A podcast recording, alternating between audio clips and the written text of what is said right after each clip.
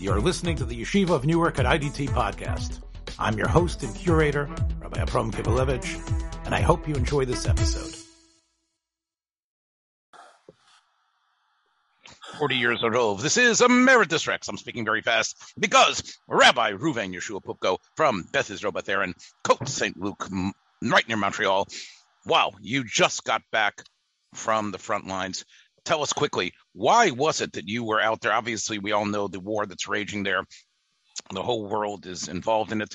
What were you doing out there? What can you tell us about what you've seen? Go ahead.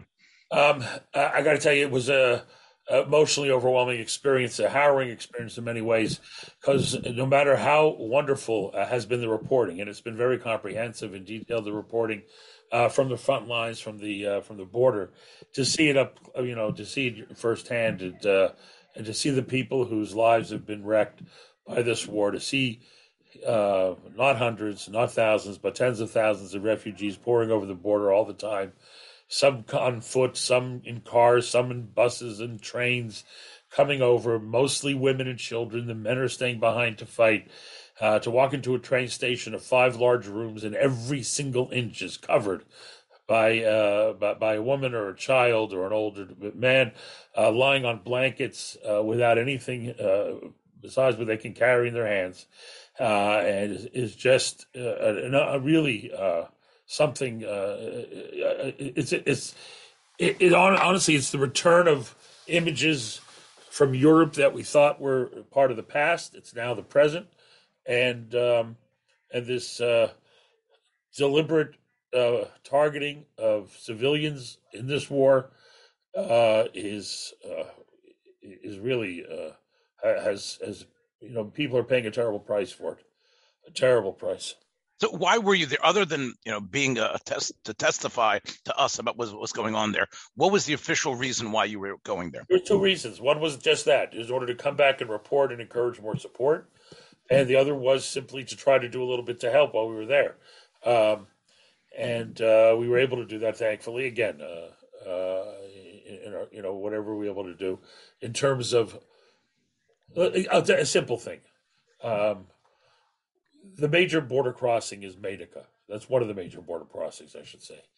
Uh, it's not. It's very close to a shtetl that you know. You, I'm sure you know about Przemysl, where the Pnei Yeshua was Rav, and, and, an extraordinary shtetl, and uh, in history, and uh, the border crossing is minutes away from there, and um, the um, uh, you know the, the the first people on the ground first aid group uh, that that arrived was Hatzalah and uh, Magen David Adom. So right now, and now many others have come. You come there, it's you can't even get close to the border by car. You have to walk it. This is the Polish. This is the Polish uh, Ukrainian the Polish side of the border. This is the Polish side of the border. And and you were the, and, and even though you said Hatzalah was there, but they were helping indiscriminately Jews and non-Jews. Yeah, of course. Yeah, yeah. There's no there's no there's no selection so, process. No. So the point is, it's a huge, huge area tents of different aid groups from around the world are there. Uh, RVs from France taking care of some kids from Spain. I mean, it's a remarkable sight to behold, uh, representing all the you know different countries and different organizations and or international aid groups. And the first people on the ground were the Israelis. And uh, so, right now, when a Ukrainian refugee crosses the border into Poland to find refuge, the first thing they see is Degel Medinat Yisrael, is the flag of Israel. It is really unbelievable what they're doing. They're, these are the same guys that were on the ground in Haiti and in other natural catastrophes. They're on the ground there. Uh, they're not only are they on the ground greeting refugees every single morning. They load a truck with pharmaceuticals to cross into Ukraine. They cross into the uh, war-ravaged country. They cross into Ukraine, into Ukraine to to uh, to deliver and to come back, and and they take care of the refugees when they come. Again, there's a million different stories. Uh, some people are coming to Poland in order to stay in Poland. Some are coming with the hope to return to Ukraine. Some are coming as using Poland as a transit stop to get on to other countries in Europe or elsewhere where they can reunite with family uh, that lives in another place like Holland or Germany. But uh, it is uh, it is a mass of suffering, humanity, and uh, and to see the Jewish frontline engagement with this crisis is something special. There's a, one man I have to mention. His name is Zvi Sperber. He's an old friend of mine. Uh, he was a, a, a, tour educator in Poland and in Israel. He runs something called J Roots, where before COVID he was taking groups every month uh, into Poland from mostly European groups and uh, and American groups. And uh, and now he's transformed his operation into a refugee aid, uh, and he does a bare bones operation. Him and one other guy. He's the purchasing agent. He drives the van. He does the distribution. It's incredible what he's doing. Uh, he's gotten support. He continues to be able to do what he what he does. When we were there, you know, the Hatzalah guys told us they need a doctor. He, you know, and we found them a doctor in Montreal who speaks Ukrainian, who's who's flying over today to help out for a week. And that's what they need volunteers. They do. They need money. They need volunteers. They need goods. They need pharmaceutical stuff, especially. Um, we were distributing blankets, uh, uh, heat warming packets for hands and feet, uh, toys for the kids, chocolates for the kids. That's what we were doing. We were wandering around. And I have to tell you, when you uh, see the face amongst the thousands, the face of a Jew who sees you with a kippah and comes over with tears in his eyes, pointing to himself, um, Moshe, Shloima, right? They come over to you. It is overwhelming the the safety and security that they feel when they engage with one of their own is something overwhelming, and that's what my you know Zvi Sperber's doing. That's what Ansel is doing. My David Adom. It is overwhelming. They're helping everybody, but the joy, feeling of hope, they're able to impart to other Jews, and real substantive help in the worst moments of their lives is is a kiddush Hashem beyond words. I'm sure. So, Rabbi, you're, you're definitely uh, an advocate, and you are going to push anybody who's going to hear this that they should uh, their funds that they were maybe going to give for Matanos Laevyonim and other things, and try to uh, send money through uh, like which any of the agencies uh, that you're mentioning, Magen David doing great work. The Joint is doing great work. Uh, Soul is doing great work. Uh, J Roots is doing great work. Uh, I mean, of- I mean, I mean, talking about it, Oniva Evion, these are people who are uh, ultimately. This is, it. This is it. This is this is the this is the cause of the day. It has to be the cause of the day. And, Almost uh, like the maybe the shuls throughout the world should uh, should try to you know make that point that despite all the poverty that we know is rampant in other parts of the world, right now this is uh, a, a, type of uh, humanitarian crisis, especially a Jewish crisis as well, right? As you're saying that, then, and, and and you're sure. I mean, look, nobody can be sure considering how uh, the crisis of a, of a war situation and things being un being unsettled, but we know it's your feeling, at least from your understanding, that the funds are getting there. It's not like they're being intercepted or being taken listen, by. Listen, everybody loves to be cynical about organizations and overhead and but I got to tell you, you get on the ground, every nickel of that is getting is, is, is being put to use immediately. The mm-hmm. need is overwhelming, and uh, and what people are doing, what the aid workers are doing, is unbelievable. These are not professional tzaddikim; these are amateur tzaddikim, and uh, and they're doing a great job. They're doing an absolutely great job. These are look, you know, obviously, you know, you're a very politically savvy person, which is why we even, you know, this the, the show's purpose is not just to give, uh, uh, to be a fount of rabbinic wisdom of what it means behind the pulpit, but also about what it means to be engaged to the greater community. What's your sense about the way things are progressing there now that you are really on the ground? Listen, you, it's a, it, it, no one every day, hundreds of thousands are crossing. Again, where every day you, you see the numbers, it's up to 2.2 million I believe, as of yesterday. People are projecting, God forbid, it could go to four and five million refugees. And nobody, no one country can handle that alone. Uh, the Polish people have been responding with fabulous generosity, uh, opening their homes to strangers, uh, Jew and non Jew alike. I mean, I met, I met, I met a rabbi in Warsaw yesterday morning who has five refugees sleeping in his house. And this goes for uh, Jewish Poles, Catholic Poles. People are opening up their homes. But, but we know that event. We know eventually that type of presence Right. is going to cause an instability in the economies, whether it's in Poland or like it was in Bosnia. You know, when we had the. I know um, this, this is again. It, the what- the West has to has to stand up. Uh, Poland needs help. Um, So, what do you see? Do you d- again? Do you see uh, the imposition of no-fly zones? Do you see a strengthening of? you listen. I think uh, it's hard to advocate for a strategy that could possibly trigger a conflagration beyond our imagination. So uh, I understand the reticence to impose a no-fly zone, but certainly what has to happen is an increase in military aid to, to Ukraine. Right now, it's still eight. You're still able to get military aid into the country, and that and that needs to continue. Uh, and, uh, Oh, and it- why, why can't those images of what you're talking about, those heartbreaking images of of refugees that are obviously are non-combatants who are innocent, maybe is it possible? Do you think a pressure on Putin can be imposed to allow at least um, safe passage for these for those uh, people? Listen, he's cynically using safe passages in a way that know has never happened before. He's he's he's fictionalizing safe passage. He's creating passages back to Russia or Belarus. Uh, they need safe passage to Poland and Moldova, and they're not getting it. And, and, and refugees have been bombed. We know that. Um, again, what's the end game here? Two things have happened that have surprised Putin. Number one, the strength and resilience uh, in, in Ukraine itself, not just in their courage to fight and to stay and to, to confront uh, the, the Russian assault, uh, but also I think Putin imagined that there was a slice of that, a significant slice of the country that would want Russia to dominate. Right? There were there were pro-Russian voices there in the past. That's evaporated. That's gone. That's gone. Putin relied on that, I believe, and that's gone. Uh, so the resilience of the Ukrainian people and the unity of the Ukrainian people is a surprise to, to Putin. The other thing that is a surprise to Putin is the uh, is the unity in the West and the and the and the and the, and the, and the relative vigor of the economic sanctions that have been imposed. Uh, that is certainly a surprise because based on precedent, he had every reason to expect he could get away with this based on the, the weak response to Crimea and Donbass and other things in 2008, 2014. So he had every reason to expect uh, a response that he could weather. But he can't. This this is too much. So the problem is with a man who invests so much uh, of, of of his energy into pride.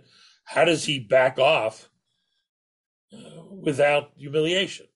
And so, what you try to do in a situation like this is to construct for him a fig leaf, right? How does he stop and still be able to maintain some kind of pretense Yeah. of, Yeah. of, of at least no defeat? And that's hard to imagine here. That's the problem. Yeah, they've talked about, uh, and I know that you don't have much time, but they've talked about the idea of uh, uh, uh, some power sharing in the government. Uh, look, we know that as you know, Putin seems to have incredible resolve. Everyone has been saying that, and um, whether the sanctions are really going to hit to the heart of uh, of Russia or not, he's got this army, and eventually, uh, you know, the power of the tanks, the power of the planes, uh, those are going to probably win the day, eh, despite the uh, courageous Well, resistance. What does winning? What does winning look like for Putin? What Yeah. does that mean? Does it mean installing a puppet regime? Um, what What does it mean? And uh, and, and it's hard to imagine any vision of Putin's victory being sustainable. The Ukrainian people will not tolerate it. We know that they'll put their lives on the line. Hold Even on, if it, hold on one second. traveling, and I know you're exhausted, but I know your ever fertile mind has been thinking about some ideas, especially as we approach Purim and Parsha Zachor. And I'm sure the uh, the events that you've experienced uh, will definitely uh, color the idea that you want to share with us on this on this parsha. Go ahead, Rabbi. I- I'll just end with Chazal. Pirkei Rebelezer asks a question which is astonishing, and I'll tell you something. If the Pirkei Rebelezer stopped with the question, it would itself be unbelievable, but it provides an answer. Um, the uh, the Medrash asks a question that I don't think any other Jew ever asked, but it's a very important question. The pasuk says, I mean, the sorry, the Medrash says, the pasuk says, "Zachor Yom Shabbos Lekadshei." Remember Shabbos. And the pasuk also says, "Zachor Asa Shera Amalek." Remember Amalek. And the Medrash goes, Hey Mushtayim. How can you do both? Now, what does that even mean, that question? What do you mean? We've been doing both for a long time. What does it mean? How do you do both? But it's a, such a deep and profound question. Question is, what's going to be your Yiddishkeit? Your Yiddishkeit is going to be Shabbos. And when I say Shabbos, I think of the mega idea of Shabbos, meaning Jewish values, Jewish life, Jewish learning. How are you going to do that? Is that going to be your Yiddishkeit or is it going to be a Amalek? Remembering the enemy, remembering the pain of the past, remembering all of that, which of course is something we, which is an imperative to do. But the question is, there are times when maybe the Zechir of Amalek block, blocks out Shabbos. And there are times maybe when your Shabbos blocks out the necessity to remember history. So the question is, how do you do both? And, the Medrash seems to answer. And again, you should read it on your own. Everyone should, because it's a very, it's, I don't know, it, it, it's almost a cryptic answer. They say, you know, a Amalek is kos shel chometz, right? It's a bitter cup of wine. Shabbos is kos shel konditin, right? Uh, I don't know a good translation of that, but good wine. He says, which is more important? And of course, which is better? The Kaishal Kundin. You have to have Shabbos. What, what that to me tells me is the following that in a moment like this, we could be guided by the memory of Amalek and the memory of what happened to us at the hands of the grandparents of those who are now refugees. That could be our response. Look what they did to us. These are the people who, again, ravaged our communities in so many different times. But if that's all your, your Yiddishkeit is triggered by, you're forgetting the Kais Shel Kundin, the Jewish values. And yes, literally in the same place, to literally the children of the same people, where our people suffered so much. That same border area, we know exactly what happened there. We know who were pushed across that border uh, in, in, in brutal and murderous ways. We know all of that. We know all of that. But the Zechira Shabbos comes first. The Jewish values come first. And um, the world is not what it was 80 years ago. There are certain things that never change, but there are things that do change. There's a Jewish president in Ukraine who was voted in by 73% of the country. So for the memory of Amalek to be the only thing that guides us, we would lose Zechira. We would we would lose Zechari's Yom Shabbos. We would forget we would forget Jewish values, and we have to have both. I, I, I, obviously second that that idea, and I would say also, and again, maybe I don't know if you agree with me on this, we should be a little bit suspicious of easy labeling as well. As terrible as what Putin is uh, has unleashed, let's not necessarily, you know, paint everything in black and white colors of of you know he's Hitler, he's Amalek, um, this is Stalin again. Um, there are things, as you know, it's, it's a much more subtle uh, situation. And I think, although we're not going to be making those decisions, I think when we treat people with that subtlety, I think that the possibility of a, some sort of resolution you know, uh, is much more probable as opposed to branding people uh, with the Amalek seal. That's a discussion that's that's that's worth having at a certain point. But right now, there is wickedness, the deliberate targeting of, of, of cities in Ukraine. There's there's it, this is again grotesquely evil. What's going on to the people of Ukraine, but in the world of the doable, it is really hard to imagine any resolution which allows Putin to walk away from this conflict with a pretense of dignity, which is what you have to figure out how to do, that also allows the the people of Ukraine to have justice. In other words, if the only resolution someone comes up with is some kind of dilution of Ukrainian independence, uh, a lopping off of Ukrainian territory, a lot, you know, a compromising of Ukraine's prerogatives in the international arena, uh, the Ukraine, the people of Ukraine won't accept it. So, in the in the in the world of what's doable, it's really hard to imagine a, a, deal that allows the Ukrainian people uh, to feel that they've received justice and at the same time for Putin to be able to retreat without humiliation. Because if you want peace in Ukraine, you have to figure out how to get Putin out without total humiliation. And it's really hard to imagine both those things happening under any arrangement. I, I, know it's very difficult times. Obviously, the sanctions that have been imposed aren't just on Russia. It also has a ripple effect in terms of, um, you know, the the the increase of the cost of living everywhere across in the Western countries here, in, in, of course, in America and in Canada. So we're all, in, in a way, feeling these reverberations. But in the Jewish world, especially as we obviously extend our tefillahs to all those communities, uh, Mavurach, that the Secretary of State of Yiddishkeit in Canada uh, is definitely still on the job and is willing at a moment's notice to go there and serve. I will let your, I will let your bizarre overstatement uh, stand. Oh, yeah, okay, I know. No, you know, in your heart, you're saying, "What do you mean, Secretary of State? I am the king. I am the." we will have a. Let's try to have a Freilich Purim, and remember, uh, uh, check your internet sites find places, do your due diligence, and send that money, the tzedakahs that you were perhaps thinking about. Uh, this is where it's needed. This is where you can actually be matzel, mamish nefashis, and try to build people's lives back. Take care, everybody. We'll hopefully see you after Purim. Take care, Rabbi. Bye bye. Thanks for joining us for another episode from the Yeshiva of Newark at IDT Podcast. Be sure to subscribe on your favorite podcast app so you don't miss a single episode.